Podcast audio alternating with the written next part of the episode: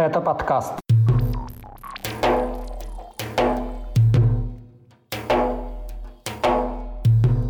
Родственникам Рамзана Кадырова грозят новые санкции. Оппозиционер Тумсо Абдурахманов исчез в Европе. Предполагаемый дезертир ЧВК Вагнера напал на полицию в Ростовской области. В Каспийском море снова гибнут тюлени. Об этом и не только в 109-м выпуске подкаста «Кавказ. Реалии». С вами снова я, Катя Филиппович. Привет! Привет!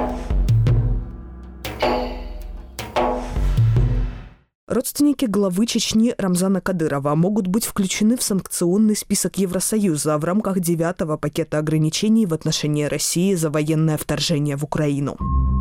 Проект новых санкций анонсировала глава Европейской комиссии Урсула фон дер Ляйн.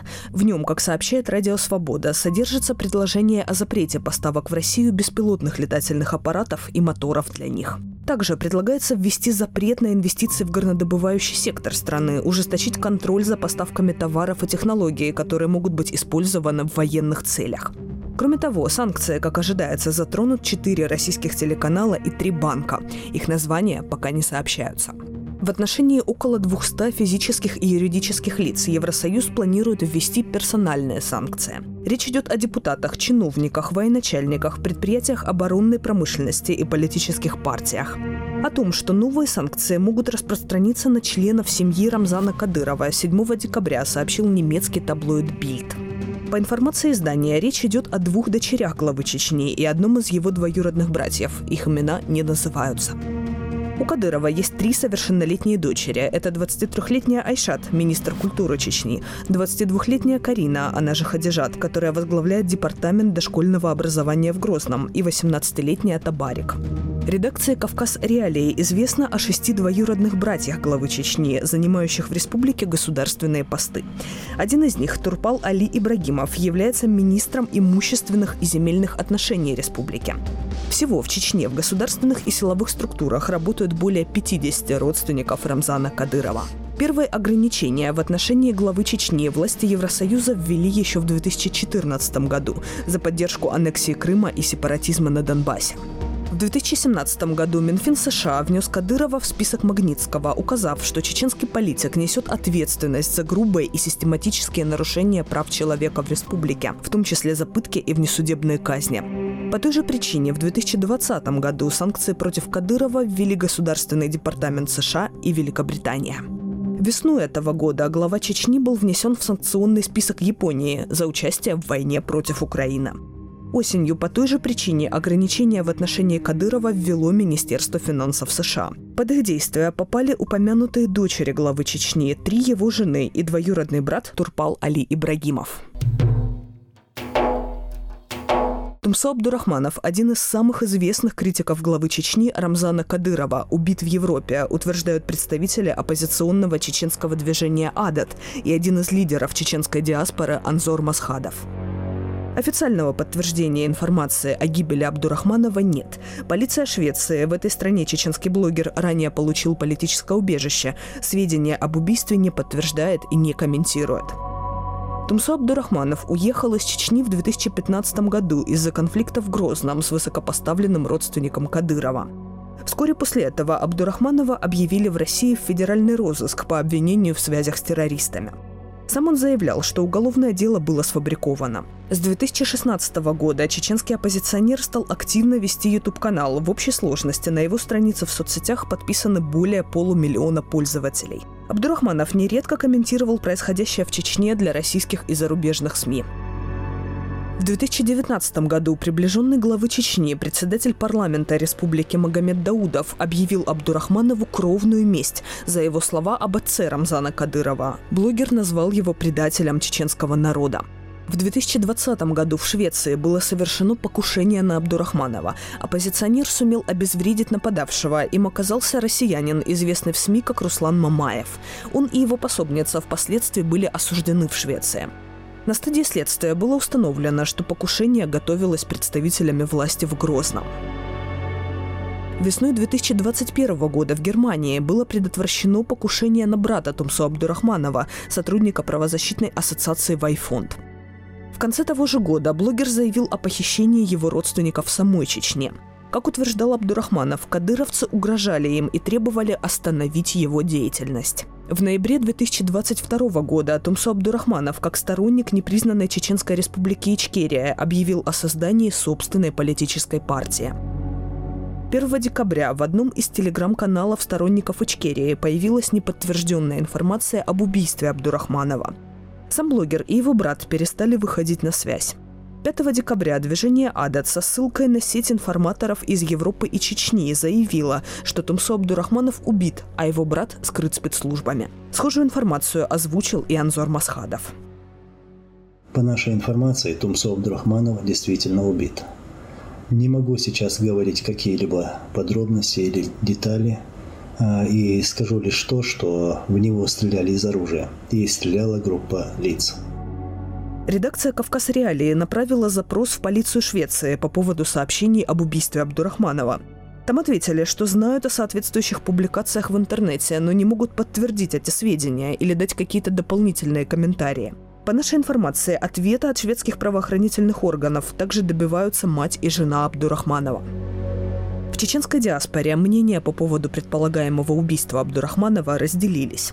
Председатель движения «Единая сила» Джамбулат Сулейманов заявил сайту «Кавказ Реалии», что информация о гибели блогера выглядит правдивой. По его данным, в Европе действует некая группа киллеров, которая охотится на критиков Рамзана Кадырова. Источник этой информации Сулейманов не назвал. В то же время почетный консул Ичкерии во Франции Шамиль Албаков выразил надежду, что Абдурахманов жив, и спецслужбы просто скрыли его от опасности. Вот что Албаков рассказал в эфире YouTube-канала «Популярная политика». Значит, у нас сейчас, например, три, три сценария того, что происходит, значит, или э, значит, э, спецслужбы Швеции, значит, правоохранительные органы Швеции, Швеции получили какую-то информацию и были вынуждены его скрыть так же, как и скрыли э, в Германии значит, правоохранительные органы его брата э, Мухаммада. Э, или же действительно было место, значит, какое-то какая-то попытка покушения, и они приняли сразу меры и скрыли его. И, или же третий вариант, третий сценарий, это какое-то происшествие могло произойти не по соседству, где, значит, проживает Тумсу Абдрахманов, и полиция приняла решение вот срочно его э, скрыть в рамках его безопасности. Это вот три сценария, на которые мы надеемся. Критики Кадырова неоднократно подвергались покушениям за пределами России – в 2004 году в Катаре был взорван один из бывших лидеров Ичкерии Зелимхан Яндарбиев. В 2009 году в Австрии убили бывшего телохранителя Кадырова Умара Исраилова, который бежал в Европу и критиковал чеченские власти. В 2019 году в Германии застрелили этнического чеченца Зелимхана Хангашвили, бывшего ичкерийского полевого командира. В 2020 году в странах Евросоюза были убиты еще двое критиков Рамзана Кадырова. Это Имран Алиев и Мамихан Умаров. Скачивайте приложение «Кавказ Реалии», чтобы оставаться на связи в условиях военной цензуры в России. Ссылки на приложение вы найдете в описании к этому выпуску подкаста. Городе Новошахтинске Ростовской области, вблизи границы с Украиной, 6 декабря произошло нападение на полицию. По данным СМИ, его совершил осужденный, который был завербован в российскую ЧВК Вагнера для участия в войне против Украины, а затем дезертировал из зоны боевых действий. Предполагаемый наемник скрывался в лесу. Когда мужчину в балаклаве, камуфляже и с оружием заметили сотрудники МВД, он открыл по ним стрельбу из ручного пулемета Калашникова. Как минимум один полицейский был ранен. Вскоре после этого Новошахтинск, который находится примерно в 15 километрах от украинской границы, оказался фактически закрыт. Из-за проверок на въездах и выездах местные жители жаловались на пробки. Администрация города рекомендовала не выходить на улицы. Сообщалось о неработающих заправках. Родители опасались отпускать детей в школы. На следующий день, 7 декабря, губернатор Ростовской области заявил о задержании подозреваемого в нападении на полицию. Позже эту информацию подтвердило Управление Следственного комитета. Ведомство опубликовало видео с задержанным. Согласно официальным данным, им оказался ранее судимый за кражи и разбой 38-летний уроженец другого российского региона. Как он оказался в Ростовской области, вблизи границы с Украиной и с оружием в руках, Следственный комитет не уточнял.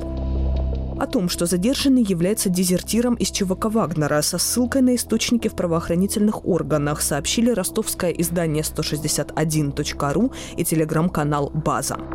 Создатель ЧВК Вагнера, российский бизнесмен Евгений Пригожин, не подтвердил и не опроверг эту информацию, но пообещал провести собственное расследование.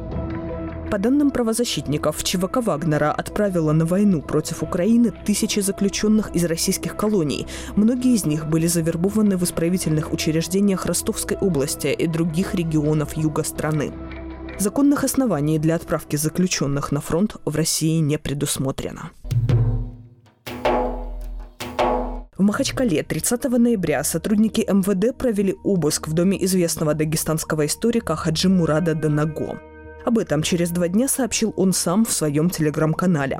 Силовики изъяли у 62-летнего профессора гаджеты с черновиками новых книг и научных статей. После того, как эта информация появилась в СМИ, Данаго подробно рассказал о произошедшем в видеообращении.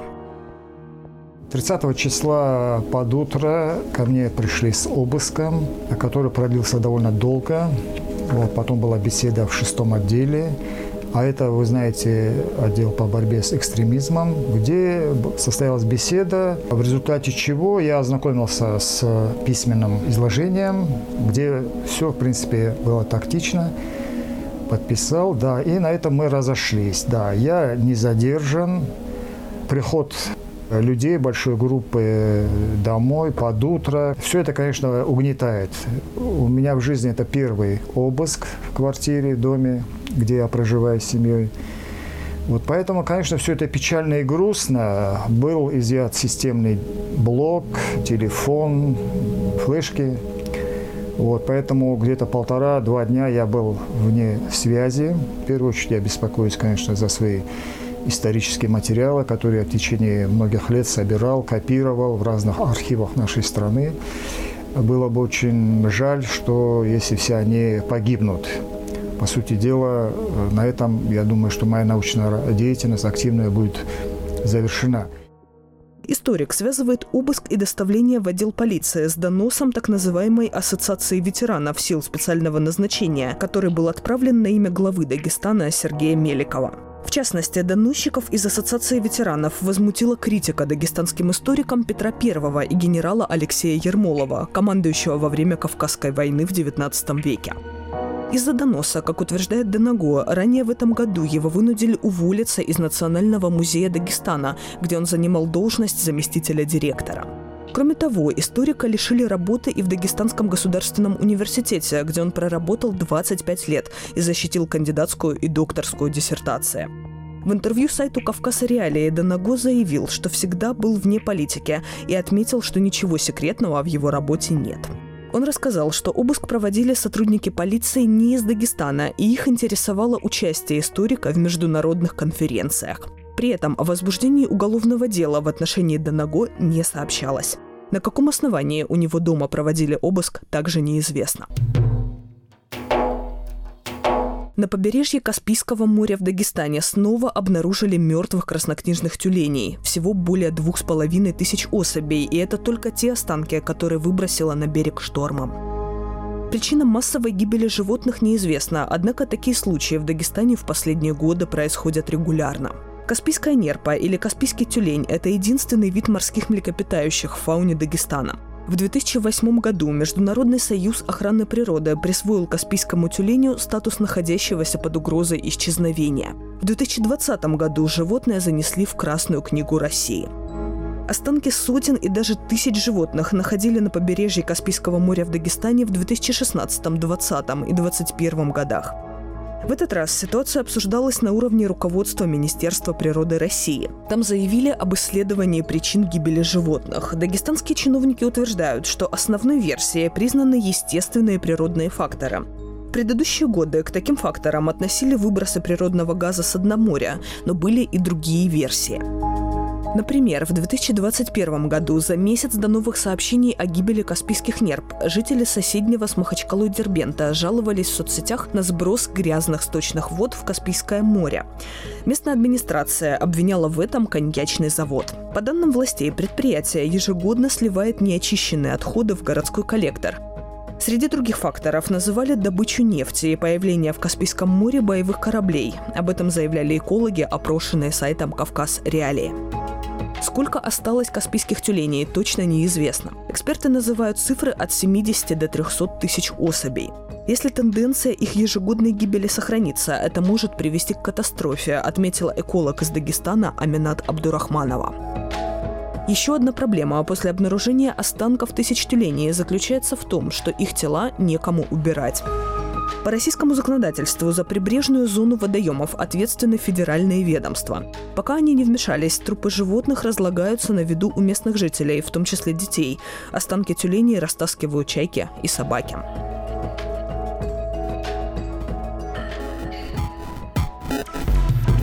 На этом у меня все. Поставьте лайк, если дослушали до конца. Это был 109 выпуск еженедельного подкаста «Кавказ. Реалии». Его провела я, Катя Филиппович. Пока.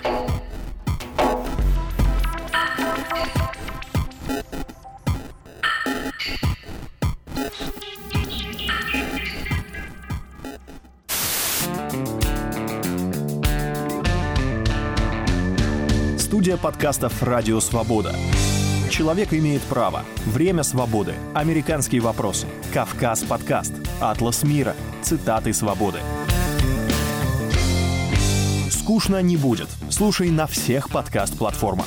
Просто надень наушники. Подкасты «Радио Свобода».